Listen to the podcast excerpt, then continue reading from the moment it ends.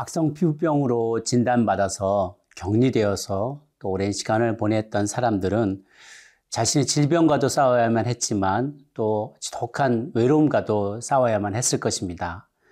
사람들을 만나게 되더라도 나는 부정하다, 나는 부정하다라고 말하면서 질병이 전염되지 않도록 해야만 했기 때문에 그들은 자존심도 매우 낮아졌을 것이고 자존감이 매우 낮아져서 어려운 시간을 보내었을 것입니다. 또 정상적인 경제 생활을 할 수 없었기 때문에 남의 도움을 받아서 살아야만 했겠죠. 얼마나 자존심 상했을까, 또 얼마나 외로웠을까, 또 때로는 그 병에서 영 회복되지 못하고 어, 진영 바깥에서 생을 마감해야 될, 쓸쓸하게 생을 마감해야 될 사람들도 있었을 것입니다. 여러분 가운데 혹 뜻하지 않은 질병을 어, 겪게 되면서 힘겹게 투병 생활을 하고 계신 분들이 계십니까? 혹은 오랜 시간에 그 질병과의 싸움에서 이겨, 이겨서 이제는 사회로 복귀해야 되는데 아직도 그 마음의 준비가 되어 있지 않거나 두려움에 쌓여 있는 분이 계십니까? 오늘 본문을 통해서 우리의 회복을 도우시는 하나님의 뜻을 헤아려 보는 시간 갖게 되기를 바랍니다.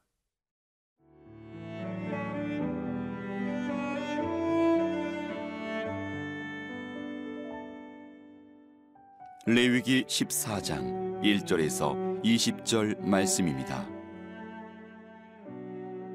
여호와께서 모세에게 말씀하여 이르시되 나병 환자가 정결하게 되는 날의 규례는 이러하니 곧 그 사람을 제사장에게로 데려갈 것이요 제사장은 진영에서 나가 진찰할지니 그 환자에게 있던 나병 환부가 나았으면 제사장은 그 정결함을 받을 자를 위하여 명령하여 살아있는 정결한 새 두 마리와 백향목과 홍색 실과 우슬초를 가져오게 하고 제사장은 또 명령하여 그 새 하나는 흐르는 물 위 질그릇 안에서 잡게 하고 다른 새는 산채로 가져다가 백향목과 홍색 실과 우슬초와 함께 가져다가 흐르는 물 위에서 잡은 새의 피를 찍어 나병에서 정결함을 받을 자에게 일곱 번 뿌려 정하다 하고 그 살아있는 새는 들에 놓을지며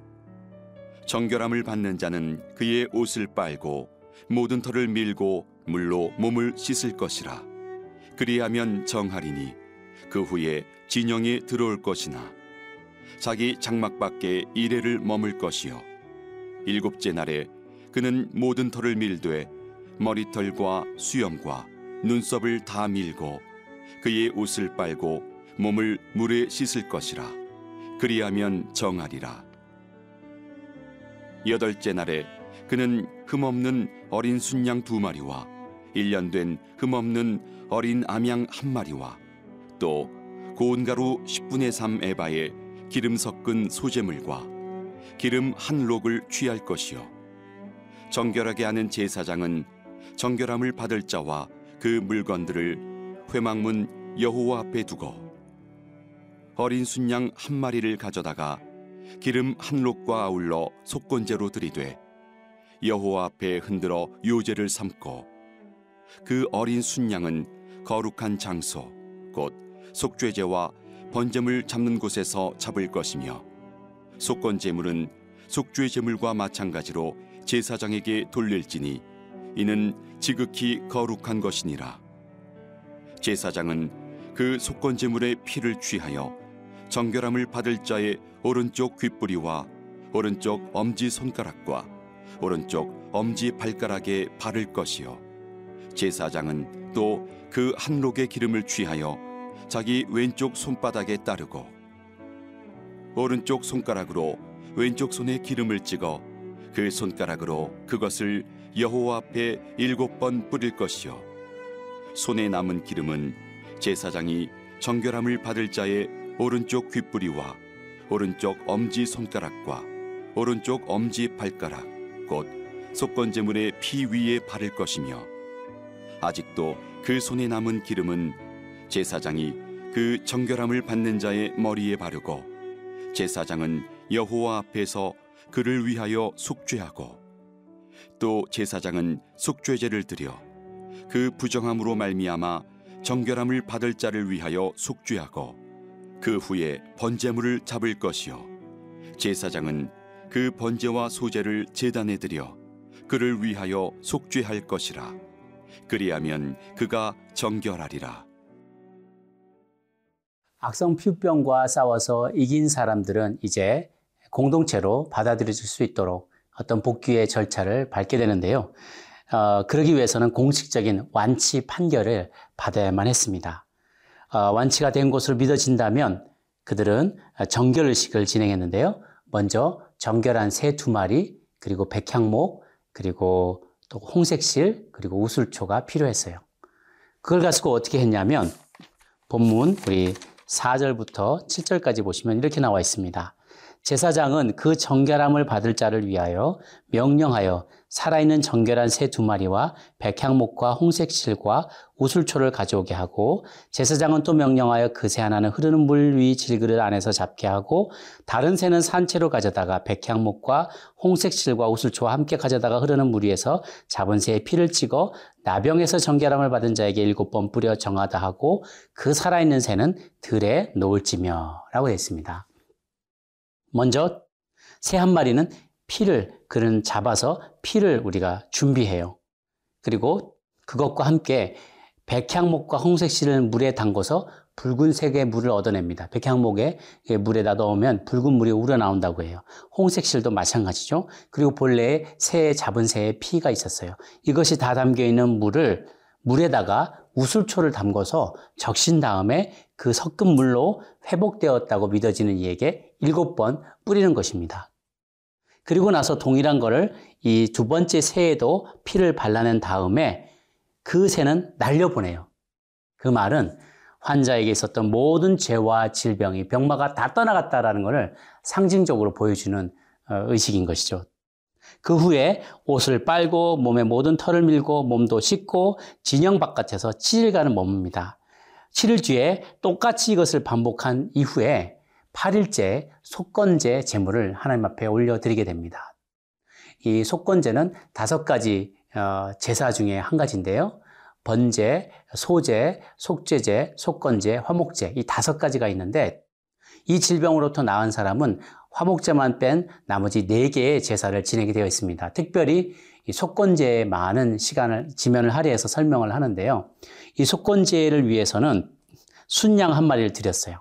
그 순양을 잡았을 때 나온 피와 또 기름을 가지고 이 병에서 치유함을 받았다고 믿어지는 그 사람에게 어, 귓볼에 오른쪽 귓볼에 엄지 손가락에 엄지 발가락에 이것을 다 발랐습니다. 어, 그리고 또 기름을 또한 그들에게 똑같은 곳에다 발랐던 거죠. 기름을 재물 위에 피에다 덧바르고 또 여호와께 뿌리고 회복된 자도 발랐어요. 그런데 이 프로세스는요. 아, 아론의 자손인 제사장들이 공식적으로 제사장에 임명되게 될 때 했던 그 단계와 똑같은 것입니다. 쉽게 말하면 이 악성 피부병으로부터 나아서 돌아온 사람이 제사장들과 똑같은 취급을 받았다는 거예요. 전에는 그들이 죄로 인하여서 더러움으로 인해서 하나님과 분리되고 공동체와 분리되고 하나님께로부터 분리되었을지라도 이제는 하나님께서 은혜를 베푸셔서 그들이 치유함과 또 온전한 회복을 얻게 되었기 때문에 나는 너를 너희를 제사장처럼 받아들여 준다는 거예요. 제사장처럼 너희의 수고와 헌신을 이제 다시 한번 하나님께 올려드릴 수 있는 자격을 갖추게 되었다라고 말씀해 주시는 것이죠. 이어서 어, 나은 자들은 속죄제와 번제 소제를 드립니다. 번제와 소제는 항상 같이 갑니다. 그 속죄제로 순양을 한 마리를 드리고 번제로 양 한 마리, 암양을 드리면서 소제를 같이 드리게 되는 것입니다. 이 모든 과정을 통하여 하나님은 죄로 인해서 분리되었다 할지라도 깨끗함을 입은 자가 다시 한번 하나님을 섬길 수 있는 기회를 허락하여 주시는 것이죠.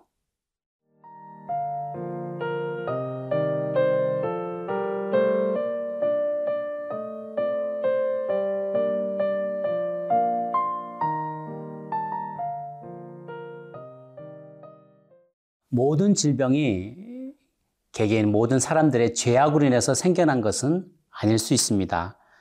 또 우리 하나님께서도 우리가 알지 못하는 당신의 더 큰 계획을 위해서 때때로 우리에게 질병을 허락하시고 또 어려운 시기를 허락하시기도 합니다.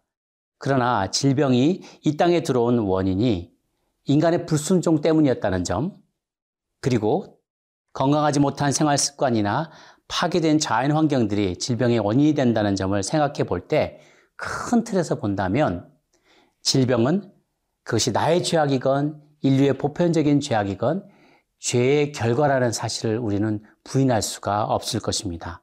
혹은 부정적인 삶의 습관의 결과라고도 볼 수 있어요. 예를 들어 미리암은 모세를 비난하고 교만한 죄에 빠짐으로 인해서 악성 피부병에 걸리게 되었었죠. 또 우시아도 아론의 후손인 제사장에 드려야만 하는 그 제사와 분향을 자기가 왕이면서 신분에 맞지 않게 주님의 성소에 들어가서 드렸던 것 때문에 또한 그도 악성 피부 질환에 어, 시달려야만 했던 것을 우리는 기억합니다. 죄의 삭은 사망이기 때문에 사람들은 궁극적으로 질병으로 죽을 수밖에 없습니다. 저희 모두의 운명이 그와 같습니다. 그러 하나님은 그런 우리들에게도 찾아오셔서 긍휼을 베푸시고 기적적으로 질병을 치유해 주시기도 하시고 때로는 우리의 생명의 날을 연장시켜 주시기도 하십니다. 왜냐하면 우리 하나님은 긍휼이 많으신 분이시고 우리를 치유하기를 원하시고 또 우리를 회복시켜 주셔서 우리의 공동체로 돌려보내 주시고 또 하나님과 우리 사이에 막혔던 그 관계와 그런 교류를 다시 회복시키기를 원하시는 그런 분이시기 때문입니다. 현대의학이 많이 발달했지만 그래서 의사 선생님과 간호사와 또 약사들이 계속해서 질병을 치유해 주지요. 그러나 엄밀하게 말하면 하나님께서 의사와 간호사와 약사들의 손을 통해서 우리의 질병을 치유하고 계신 것이라고도 볼 수 있습니다.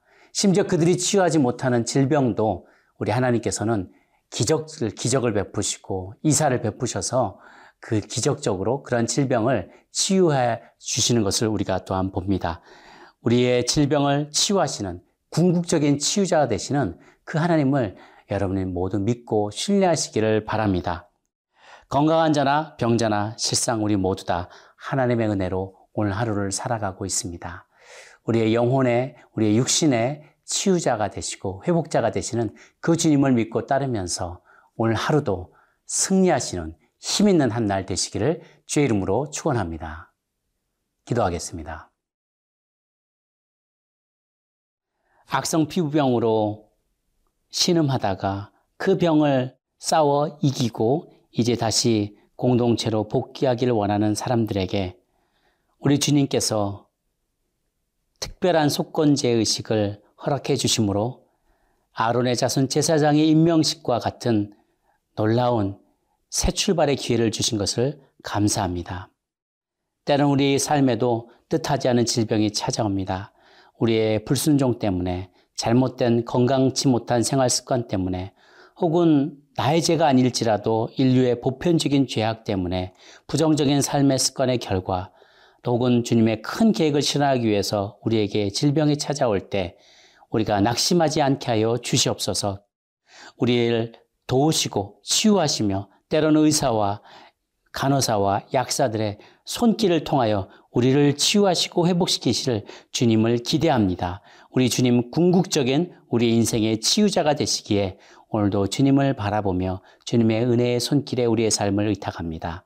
어렵고 힘든 투병 생활을 하시는 분들에게 힘을 주시고 이제 삶으로 새 사회로 다시 복귀하기를 것을 준비하는 이들에게도 힘과 용기를 주시고 어려울 때에도 치유자, 회복자 되시는 주님만을 바라보며 나아가는 축복이 있게 하여 주시옵소서 감사드렸고 예수님의 이름으로 기도합니다.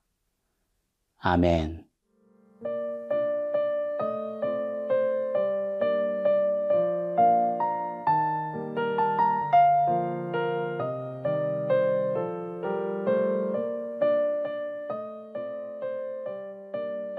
이 프로그램은 시청자 여러분의 소중한 후원으로 제작됩니다.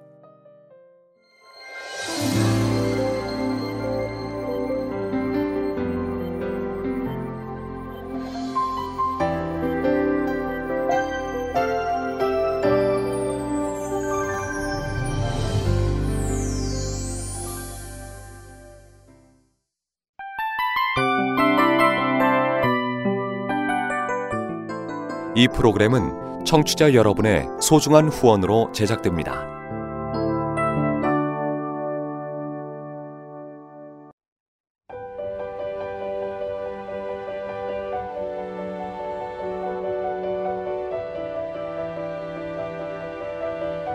세상에는 수많은 교회들이 있지만 더 깊이 있는 말씀 강해를 찾기 위해 크기로만 교회를 선정하지 않습니다.